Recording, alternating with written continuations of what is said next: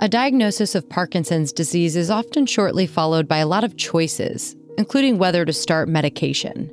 I was really not wanting to start on medicine right away. I was worried about the long term side effects. It may take some trial and error to find out what medication works for you. I couldn't tolerate as high a dose as my neurologist wanted to put me on because it made me sleepy. I would literally have to go take a nap in my car sometimes because I couldn't stay awake at work. But there's a reason to stay positive about the choices on offer. It's a very hopeful message because we have great symptomatic treatments for the disease, regardless of whether it's early or traditional onset. In this episode, we'll discuss some medication options that you may have heard about, how each of those medications work, and the importance of knowing their impact on your symptoms. We'll also hear about a more invasive surgical procedure. You're going to hear a lot of complex terms and names of drugs, but don't worry, We'll put links to information about all of them in the notes for this podcast on healthunmuted.com. Right now, it's a day to day experiment. I'm sitting here shaking this entire interview. This is totally new in the last several months. Welcome to the Parkinson's Disease Podcast. I'm your host, Anna Steckline. The Parkinson's Disease Podcast was created for educational purposes only. It is not a substitute for formal medical advice please talk to your qualified healthcare provider for personal medical diagnosis and treatment. The way we treat the movement symptoms of Parkinson's is by giving you dopamine replacement. Remember, dopamine is that neurotransmitter we talked about in episode 1. The most common drug prescribed is called carbidopa levodopa, commonly referred to as Sinemet.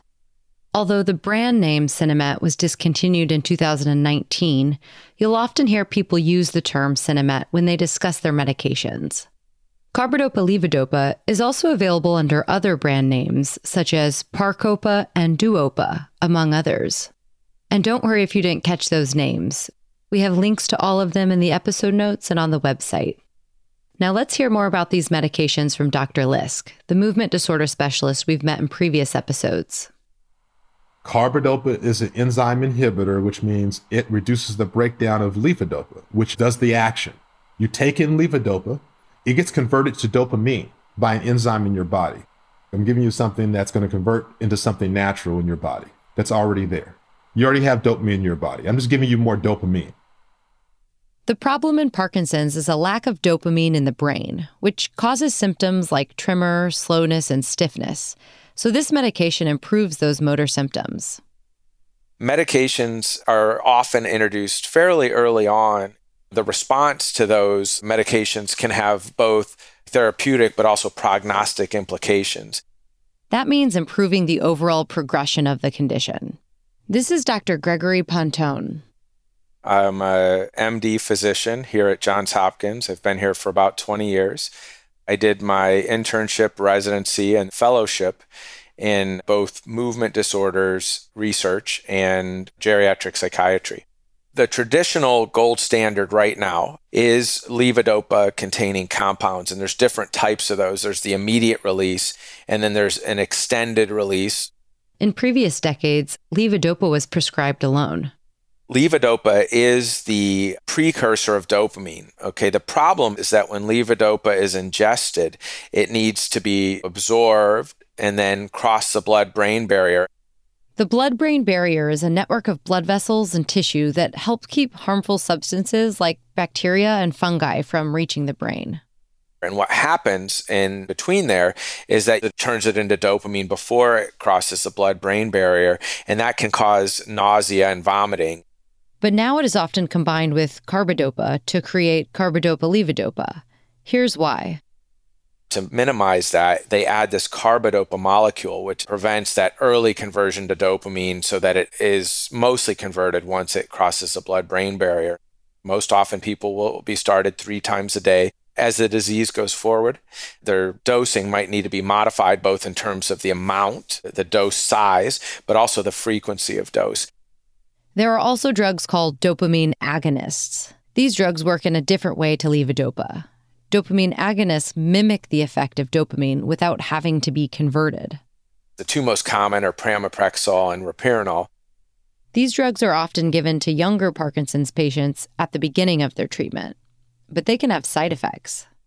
Dopamine agonists probably cause these impulse control disorders in at least 15% of individuals with Parkinson's disease. They increase the risk. Now, we have seen it with levodopa, but it seems to be more common with the dopamine agonists as my symptoms progressed, I took more and more of that medicine, or I needed more and more of that medicine to have the same effect. And I started to have some side effects from that. I was not sleeping well. I was having some compulsive behavior around the computer and some compulsive eating behaviors that weren't healthy. And a lot of young people that I talk with Parkinson's disease have had some similar challenges with the agonist medication. So we talked to my movement disorder specialist right away about that, and I switched off of that. And I still miss some of the great impact. It really helped with a lot of my stiff muscle issues, but it was not worth the trade offs.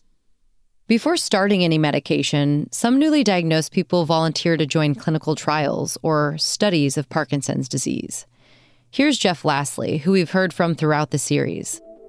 There are a lot of opportunities to participate in research studies, both in terms of medications that are being developed, but you don't always have to go that route. Clinical trials are vital in progressing the treatment of conditions such as Parkinson's disease. They can be used to test new medications or lifestyle changes, and in some cases, work towards finding a cure. There are lots of physical studies I did a study where I had to wear sensors on different parts of my body and it tracked my movements and it was recorded onto a device that I then sent back in. Those are really valuable and I find fulfilling as well. Dr. Mathur wants more people with Parkinson's to volunteer for trials. There will be no better treatments or a cure without us and our involvement. But 80% of clinical trials are delayed because of recruitment difficulties. That's a whole host of waste of time and resources. And time and resources are something we don't have as a community to waste. So recruitment is a big issue. And recruitment is often not because patients don't want to participate, but either because they don't know about the trial or they're not educated about the trial. They have some myths and misconceptions about clinical trials in general. And it's particularly important if you're a person of color or a woman with Parkinson's. A lot of the clinical trials may have a large majority of one ethnicity or one sex. So you may have more Caucasian men. But there's a difference in Parkinson's disease between women and men. And so having more women in clinical trials really represents women and lets us be able to do later a sub analysis to break down is this drug affecting women more or benefiting women more than men? If you'd like to find out more about opportunities to participate in Parkinson's disease clinical trials, more information will be in our resource list on healthunmuted.com. Once a person has a prescription of a Parkinson's drug like carbidopa levodopa, timing of taking the pills is important. I have many friends that have used their alarms in their phones, particularly, to remind them to take their medications. I do put my pills in a pill organizer because I have so many to take, so I'm not running around looking for the bottle. You're listening to the Parkinson's Disease Podcast, part of the Health Unmuted Library. Please like, subscribe, or follow this series on your podcast player to stay aware of all future episode releases. So far, we've heard a lot about different medications to treat Parkinson's. And as is always the case with this disease, the experience is unique for each individual. That's why every person will need their own medication plan that's developed in consultation with the medical team. It's also why it's important to keep monitoring your symptoms while taking medication and report changes back to your or your loved one's neurologist. This helps them adjust any prescriptions to best suit individual needs, as Dr. Lisk explains. It's important to be organized when you go to your doctor. And so you need to write down the questions you have, write down the name, the milligram dosage of the tablet, and how many times you take it per day. Symptom tracking is extremely important. Symptom tracking means paying attention to how you feel and what your body is doing at different times of the day after taking different medications. I remember when I first started on my medication, I'd take one tab three times a day, and it was like I didn't have Parkinson's. It just took it all away. And now I'm lucky if I have an hour or two where I'm not having significant symptoms. A common side effect of Parkinson's medication is often referred to as the on off phenomenon. People with Parkinson's will go through on and off periods, on periods when their medications are working and off periods when they wear off. On time is the time where the medication kicks in and the medication's working at its best. Let's say my on time works for four hours, and then all of a sudden I start to feel my tremor come back a little bit. It's not totally worn off, it's wearing off. And then, let's say in about 30 minutes, it's totally worn off. So that's how you want to talk to your doctor. You learn the language, you learn the lingo, and you say, My medication starts to wear off in about four hours, and by four and a half hours, I'm totally off. You add up these little off periods throughout the day, and you tell your doctor, I have about two and a half hours of off time throughout the day. And so remember, the on time is the good time. The off time is the time where the medication is not working, it's worn off. The periods of off time can increase as the disease progresses, and doctors may increase medication doses to help a person get more on time. Gradually, I had to increase my medication to more frequently and higher doses. I couldn't tolerate as high a dose as my neurologist wanted to put me on because it made me sleepy. I mean, I was still working at the time and I would literally have to go take a nap in my car sometimes because I couldn't stay awake at work. It can often be a period of trial and error between a patient and their doctor to find a new regime that improves the on off periods. So we started adding in a little bit of Sinemet, which is carbidopa levodopa. And that works, but there are also consequences to that. If you take too much, you get what's called dyskinesia, which are uncontrolled movements. And I was experiencing that. So my on and offs were becoming more pronounced. My medication would wear off and I'd suddenly be moving slowly and having trouble speaking and increased tremor, shuffling, gait, problems like that. And so then you'd take some carbidopa to try and get yourself feeling better. And then you take a little more because it's not working quickly enough. And then you end up in dyskinesia. Dyskinesia means uncontrollable and involuntary movements. It's a side effect of long term levodopa use it's a funny thing because it feels kind of good because you can move, but it can be dangerous because you can lose your balance and everything is exaggerated. However, it's possible to improve the off time with added lifestyle changes. It's a very fine line to be able to balance those. Uh, what helps me to stay more on is that regimented medication schedule, trying not to miss a dose or delay a dose, trying to keep up on my self care because lack of sleep, stress, poor nutrition can all add to my developing more off symptoms. Asking a family member or a caregiver to notice symptoms or changes might be useful too. So I know for my husband and I, he is my primary care partner because we take care of each other. It's not just one way. We sit down before my doctor's appointments, sometime a day or two before the appointment, just to check in with each other. This is my perception about how things are going what's your perception of how things are going? I think because I appreciate and respect their perspective on how the disease seems to be manifesting, because sometimes those perceptions are different slightly. Alongside medication and lifestyle changes, which we'll cover in the next episode, there are surgical techniques that can be used to combat Parkinson's motor symptoms. Deep brain stimulation is a surgical technique where a wire is placed deep in the brain in very specific areas deep in the brain.